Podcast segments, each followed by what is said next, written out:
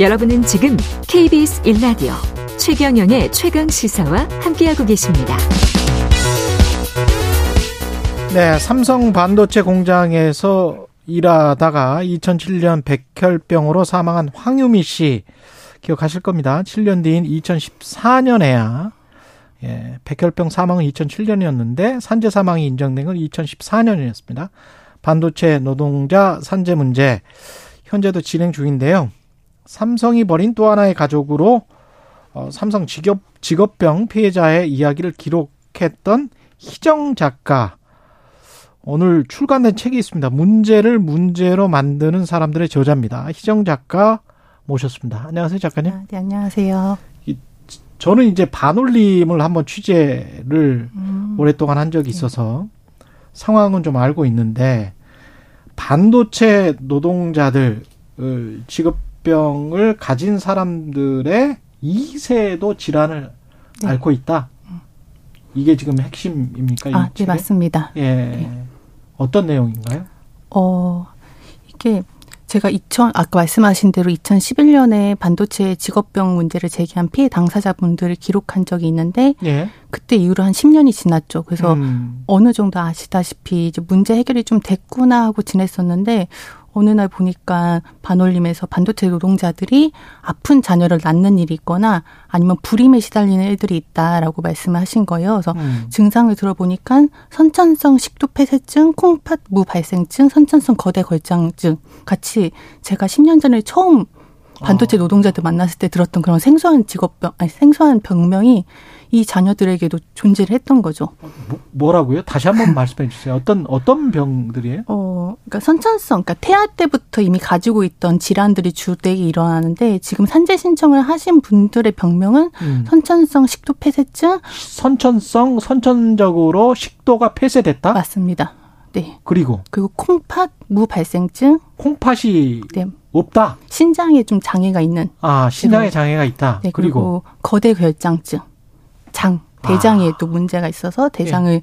제거하거나 아니면 다른 방식으로 수술을 해야 되는 그러니까 그게 대장에 태어난, 문제가 있다. 네, 이거 말고도 어. 굉장히 다양한 병명들이 존재를 하고 이제 그러면 갓 태어난 태아가 수술실에 들어가야 되고 그 수술을 완쾌하는 과정까지 굉장히 많은 노력들이 들어가는 거죠. 그래서 태아가 그렇게 되는 거예요. 태아 때부터 병을 지니고 세상에 나오자마자 수술실로 네, 들어가야 되는 거죠. 왜냐하면 어, 이 부모된 노동자분들이 그렇죠. 일터에서 이제 작업 환경에 있어서 화학물질이나 다른 유해인자에 노출되었을 때그 음. 그 태아 상태에서 영향을 받았기 때문에 생기는 병이거든요. 음, 음. 그게 근데 의학적으로 어, 그렇게 노출이 됐기 때문에 그래서 낳은 아이가 음. 이렇게 됐다라고 이게 증명이 된 건가요? 어, 실제로 생식독성 물질이라는 것들이 전 음. 세계적으로 얘기되고 있고 관리되고 있고요. 그래서 보통 저희가 생식독성 물질 의심된다라고 하는 것들은 한 천여 종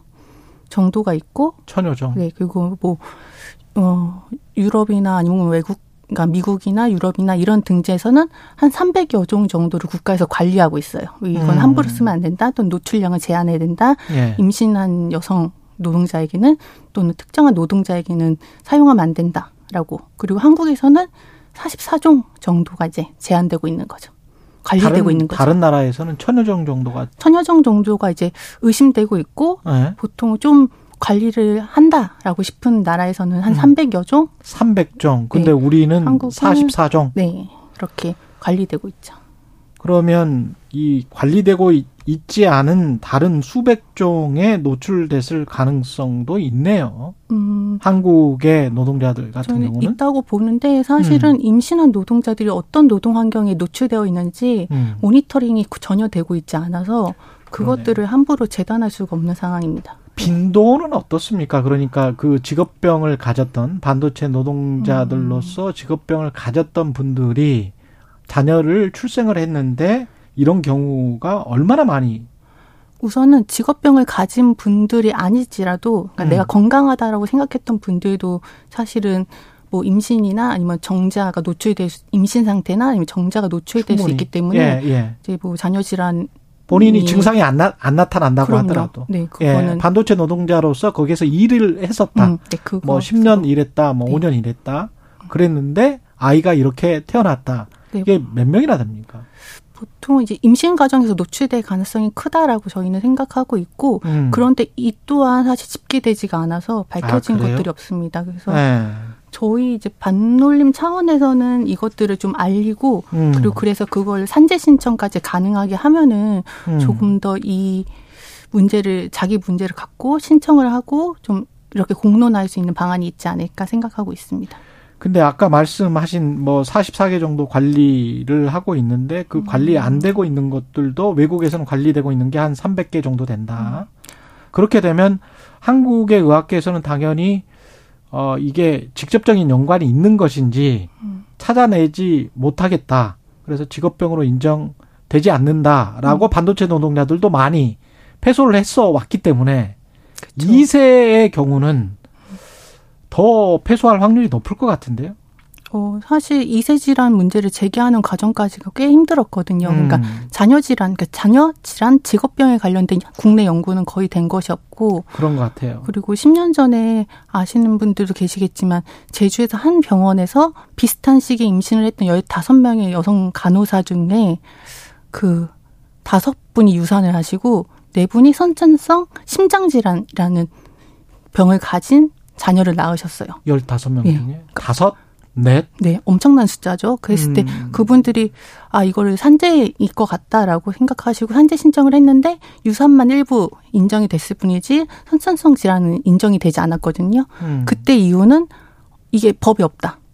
그러니까 맞아요. 산재 보험을 네. 노동자한테만 주는 것이지 태아 상태에서 주는 것은 없다라 음. 법이 없다라고 했고 그래서 그 법정 소송을 10년간 해오셔서 대, 2020년에 대법원에서 태아도 산재 직업병일 수 있다라는 인정을 받고 그 이후로 또 2년 동안 법을 실제로 판결이 났으니까 그 산재 보상 보험법을 바꾸는 투쟁들이 있었어요. 음. 그래서 사실은 굉장히 오랜 기간 동안 자녀가 병에 걸릴 수 있고 이 병을 국가에서 보상해야 된다라는 것들을 가지고 싸우는데 이게 한참이 걸린 거죠.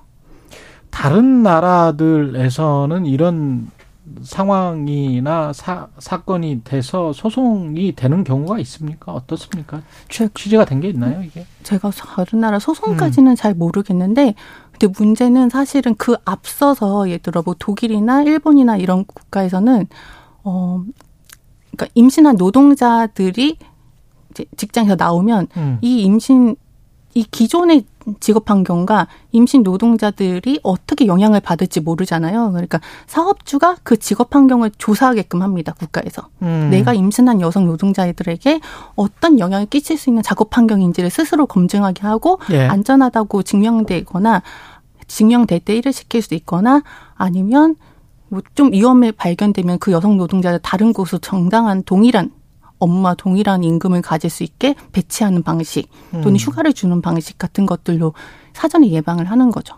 남자 같은 경우도 영향을 받을 수 있는 거 아니에요? 그래서 네, 그게 또 이세 질환으로 나타날 수도 있습니까? 어, 네. 사실 국내 연구가 많진 않지만 제가 책 쓰는 과정에서 좀 인터뷰하고 이런 과정에서 말씀 주신 거는 음. 정자가 계속 세포 분열을 하고 그 세포 분열을 하는 과정에서 특히 반도체 같은 경우는 방사선이나 화학물질 노출이 많을 수 있기 때문에 사실 불임이나 난임 또는 안타깝게도 이세 질환으로 나타날 수 있다고 하죠. 그럴 음. 가능성이 있다곤 하는데 근데 사실 법이 아까 개정됐다고 말씀을 드렸는데 그 법이 개정되는 과정에서는 그럼에도 불구하고 임신한 노동자들 그러니까 임신한 노동자라는 건 여성만 뜻하는 거죠. 여성 노동자들에게만 이 자녀가 직업병인 것을 인정하는 법이 만들어져서 좀 거기에 대해서 안타까움이 있습니다.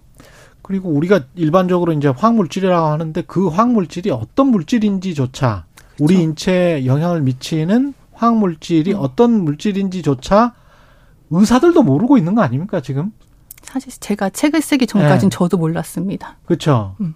그게 1년에도 새로운 화학물질이 뭐 몇백 개가 나온다고 하던데. 맞습니다. 예, 반도체 공장에서. 그래서 새로운 시도를 계속 하고 있기 때문에 의사들도 잘 모르고 있다고 하더라고요.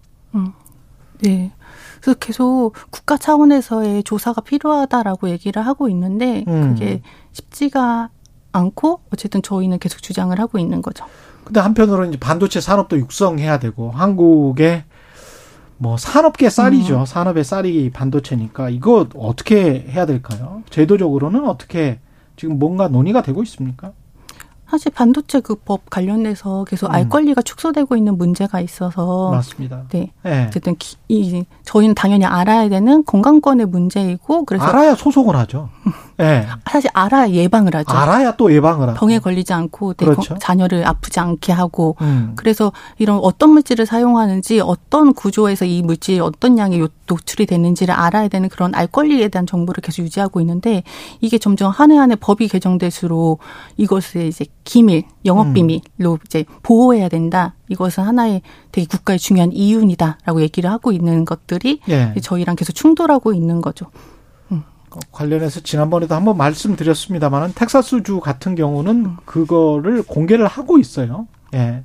사람들이 정보계 충고를 하면 공개를 하고 있는데 한국 같은 경우는 이게 영업 비밀로 막아져 있는 게 지금 화학물질 관리법이잖아요. 그렇죠? 그런 것들 제대로 어떻게 해야 될지는 사회적인 논의가 필요하긴 해요. 마지막으로 말씀해 주실 게 뭐가 있을까요? 어, 저 사실은 어, 법이 좀 개정이 됐습니다라고 얘기를 드렸는데 음. 사실 법이 개정되고 끝난 게 아니라 이제 노동부랑 근로복지공단에서 법 시행령을 만들어야 합니다. 그러니까 음. 실제로 유해인자가 어떤 어떤 것들을 유해인자를 인정하겠다라는 기준을 만드는 거죠. 근데 지금 그 기준이 굉장히 적고 스물 몇 종의 유해인 화학적 유해인자 만을 음. 지금 인정하는 개정안을 내놨어요. 음. 그 시행령을 내놨어요. 예. 그래서 어 이렇게 된다면 사실은 그 10년의 싸움 동안 우리가 법을 개정하려고 애썼던 노력들이 다 무효화되는 것 같은. 그런데 1년에 수백 종의 새로운 화학물질이 또 만들어져. 근데 스물 몇개 정도 지정을 했는데 어쨌든 산재로 인정하겠다고 네. 하는 화학, 화학 유해 인자는 20몇 종이라는 아주 최소한의 알겠습니다. 수준들을 만든 놓은 거죠. 네. 문제를 문제로 만드는 사람들 희정 작가였습니다. 고맙습니다. 예, 10월 10일 월요일 KBS 일라디오 최경령의 최강 시사였습니다. 내일 뵙겠습니다. 고맙습니다.